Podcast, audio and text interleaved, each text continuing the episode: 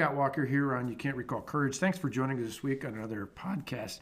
Boy, an amazing week. So you have the uh, articles of impeachment announced by the Democrats in the House. Uh, you've got at the same, really almost in the same breath, Speaker Pelosi, who says she, you know, the president is a menace and can't be trusted. At the same time, announces they've brokered a deal on the trade deal uh, with Mexico and uh, Canada.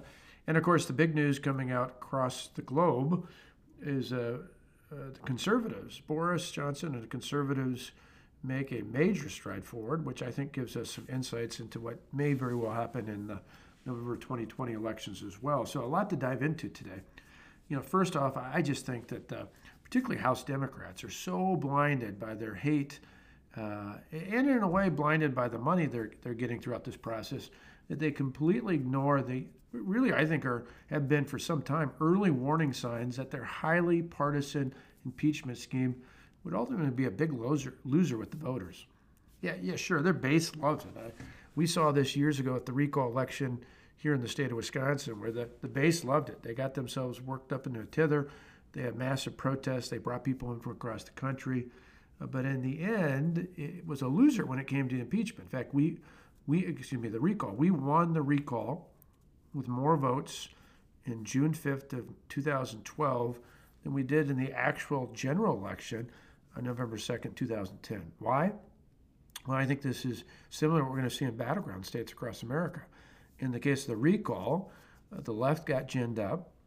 That eventually ginned up the base on the Republican side. And independent voters looked at this and said, this is not fair. This is not right. This is kind of ridiculous. And uh, we won the, the, majority of independents, which put us over the top in the recall election.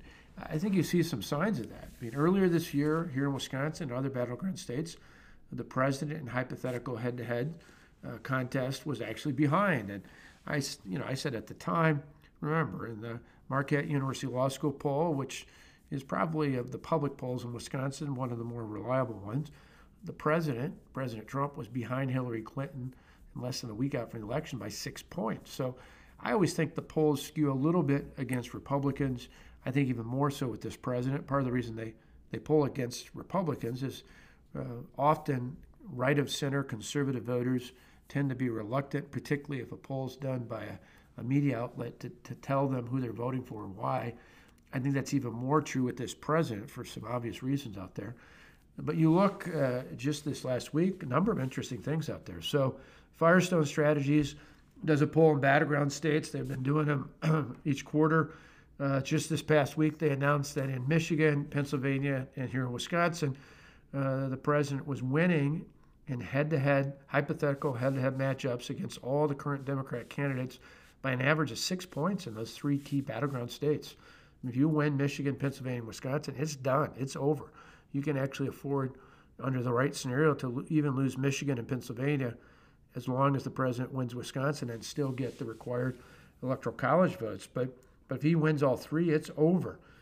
Again, it's early. Uh, it's uh, it's about 11 months out, but to see that even in the midst of the impeachment, President Trump is ahead of the, uh, the, the, the broad list of potential Democrat candidates out there.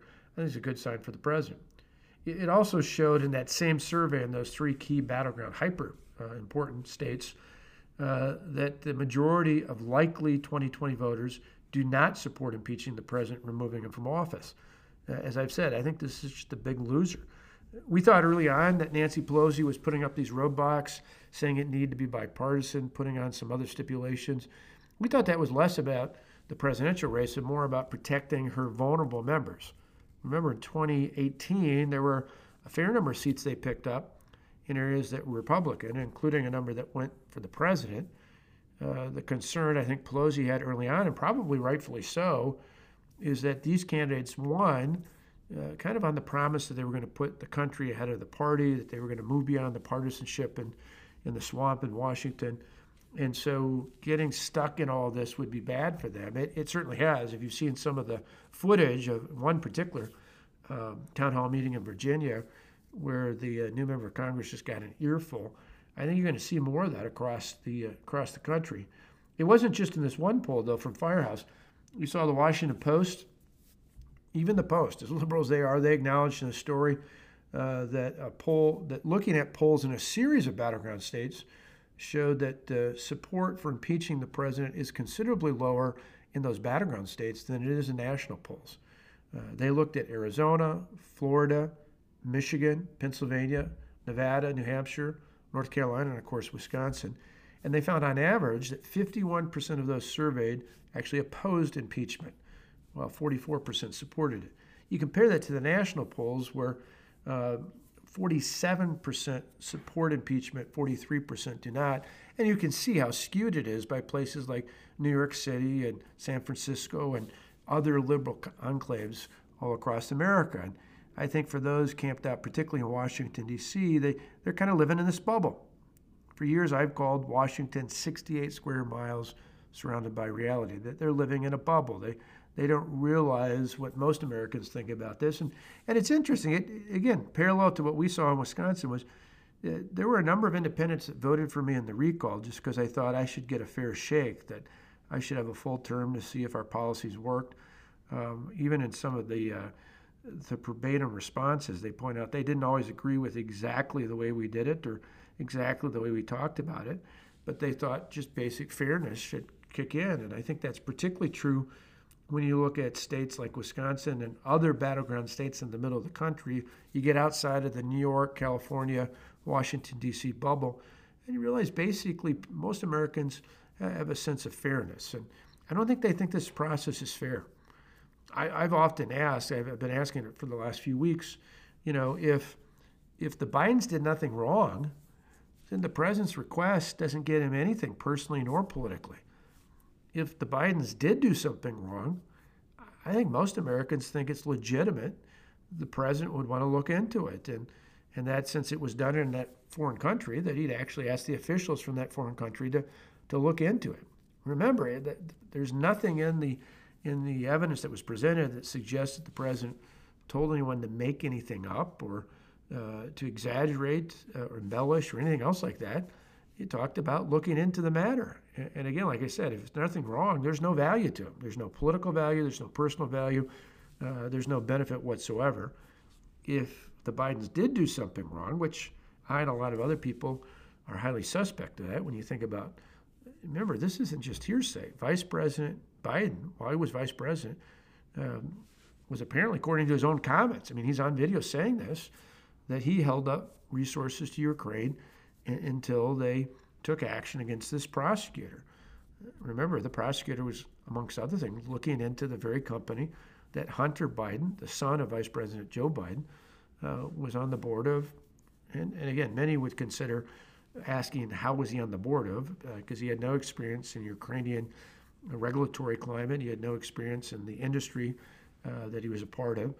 Uh, it seems pretty obvious his main asset was that he had a direct line to the Vice President of the United States and from what Joe Biden himself said, uh, Biden was not afraid to do stuff about that, or at least about this particular prosecutor. So um, I think most Americans, uh, the more Democrats, the more liberals have talked about it, the worse off it's gotten. Certainly, we saw that in Wisconsin, where uh, the, the, Marquette University Law School poll that was taken a few weeks ago showed at that time that impeachment wasn't having a positive impact for Democrats. In fact, for the first time in head to heads, uh, the president was ahead of, of each of the four major Democrat candidates out there. You add that up, and what I thought was interesting in that Marquette poll is, and I think this is part of it, was the fact that that uh, I think part of the reason he was pulling head to head was not only that people were put off uh, by the partisan overreach of the impeachment, uh, but that the president offers a pretty dramatic contrast getting things done versus the do nothing Democrats. I, you know, if I'm a presidential candidate, I, I'm a bit frustrated by this impeachment as well because it's taken all the attention off of their debates, off of their focus. Instead, most Americans equate the Democrats today with a party that's obsessed, obsessed with this witch hunt, obsessed with this, uh, this whole focus on, on, uh, on hearing after hearing after hearing, as opposed to getting things done. The president's got a pretty good case to be made. The, the Marquette poll in Wisconsin showed that that almost 80% of the voters who responded thought the economy either had gotten better or stayed the same over the past year, versus just 18% who thought it got worse. That's really important going into election year. And I think it only grow. I mean, you think about a week ago, the U.S. Labor Department showed that 266,000 new jobs were created in November alone. That's far better than the 187,000 that most of the economists of Wall Street thought were going to come about. You look at national unemployment, it's now ticked back down to 3.5%. Uh, this year, uh, that's the lowest it's been this year uh, since prior to this year, I should say, since December of 1969. So almost 50 years, just a month shy of 50 years. Plus, you look at other things. Average hourly earnings rose by 3.1%. It's a little bit ahead of expectations. More good signs going forward. And my advice to the president is simple just keep talking about it.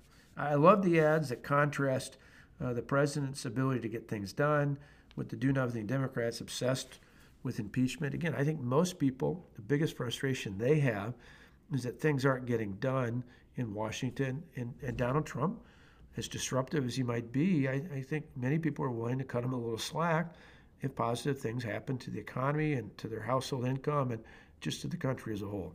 Now, I want to parallel that with, with something that, that just happened this week in the, United Kingdom. But first, let's take a quick break. Hey, Scott Walker back on You Can't Recall Courage. You know, it's interesting. So, a couple key things that happened this week beyond just uh, the details around impeachment. So, Boris Johnson, conservatives, got a clear signal from voters in the United Kingdom, particularly when you look at the transformation, in many ways, much like we've seen here in the United States, where I think back to Wisconsin, and we were a little bit ahead of the curve predicting what's happened with Donald Trump. You know, back in 2010, not only did I win uh, after Democrats controlled everything in the state of Wisconsin, uh, but we picked up two seats in the House, and Ron Johnson was elected to the United States Senate. One seat in particular, Sean Duffy, congressman uh, who, who, just left, uh, they had their ninth child, and and uh, he and Rachel decided it was time to spend more time with the family. But in 2010, Sean Duffy was a district attorney, former reality TV star, lumberjack champion uh, from northwestern Wisconsin. At the time, when he originally got in, he was running against Dave Obey, who'd been in for decades. In fact, if I remember right, I think Dave Obey was elected, uh, he might have been elected actually even before Sean Duffy was born. So you're talking decades and decades ago. He was in the, card, in the College of Cardinals, as one of my professors in college used to call them. That was the the House committee chairs. He was uh, not just a chair, he was the chair of the Appropriations Committee. So, a pretty big deal. Over the years, over the decades, you look, there's a lot of buildings ad- adoring his name, kind of like Senator Byrd's name in West Virginia. In northwest Wisconsin, there's a lot of names and clinics and hospitals and campus structures that are named after David Obey because, as appropriations ch- chair, he was easily able to put earmarks in there. So this was a guy who's pretty powerful. He'd been around for decades. He'd helped build kind of a, a whole base of support of folks who were elected to county and state office who had worked for him or part of his team along the way. And yet in 2010, Sean Duffy got in, and after Duffy was piquing interest, raising money, and connecting with voters, eventually David Obey decided to retire. Completely unexpected, not, not anything that people talked about decided to, to retire. And since then, it has been consistently reliable for Duffy, and I assume will be as well. I'm personally supporting Tom Tiffany, who's who's a great uh, small business owner and one of the stellar conservatives in the Wisconsin State Senate, who stood with me time and time again on the major reforms against the big government union bosses and others out there. But when I look at that district, uh, not only uh, was Duffy able to win it, but we started picking up more seats in the state legislature in, in 2016. And since then, it's been the most reliably pro Trump congressional district in the entire state. Why do I say that? Well, I think you saw a little bit of that in, in the votes for parliament in the United Kingdom, uh, in that uh, there's a lot of the forgotten men and women, the very basis support for Donald Trump in 2016, and presumably again next year in 2020 uh, they gravitated because this was someone who was speaking to them and to their interests and their concerns. You see in the United Kingdom a number of districts, a number of, of, of districts for there were elections for members of parliament, including one in particular that, much like the Obey seat, for decades had been controlled by the Labour Party. And yet it came out reliably for the Conservatives. I think part of that's, well, it's a combination of things. It's a, Boris Johnson very clearly focusing on uh, getting things done, beginning with the exit from the Brexit, the exit from the United, uh, the European Union, combined with getting other things done that have a substantive impact on the lives of people all throughout the United Kingdom. And you can see, excuse me, you can see uh, the kind of impact it had uh, at the ballot box. In contrast, you have the Labor Party that has, over the years, drifted away from kind of the blue collar populist uh, message they'd had in the past, increasingly become aligned with kind of the establishment, the elite.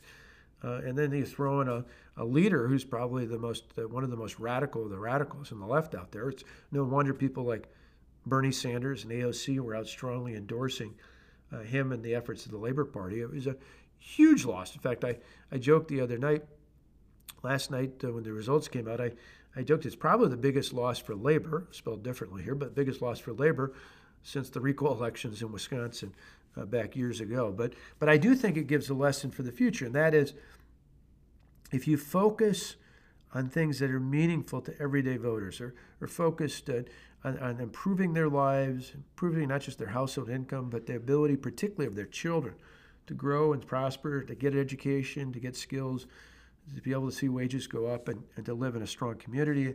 And particularly more than just that, but but feel like leaders actually care about the things they care about.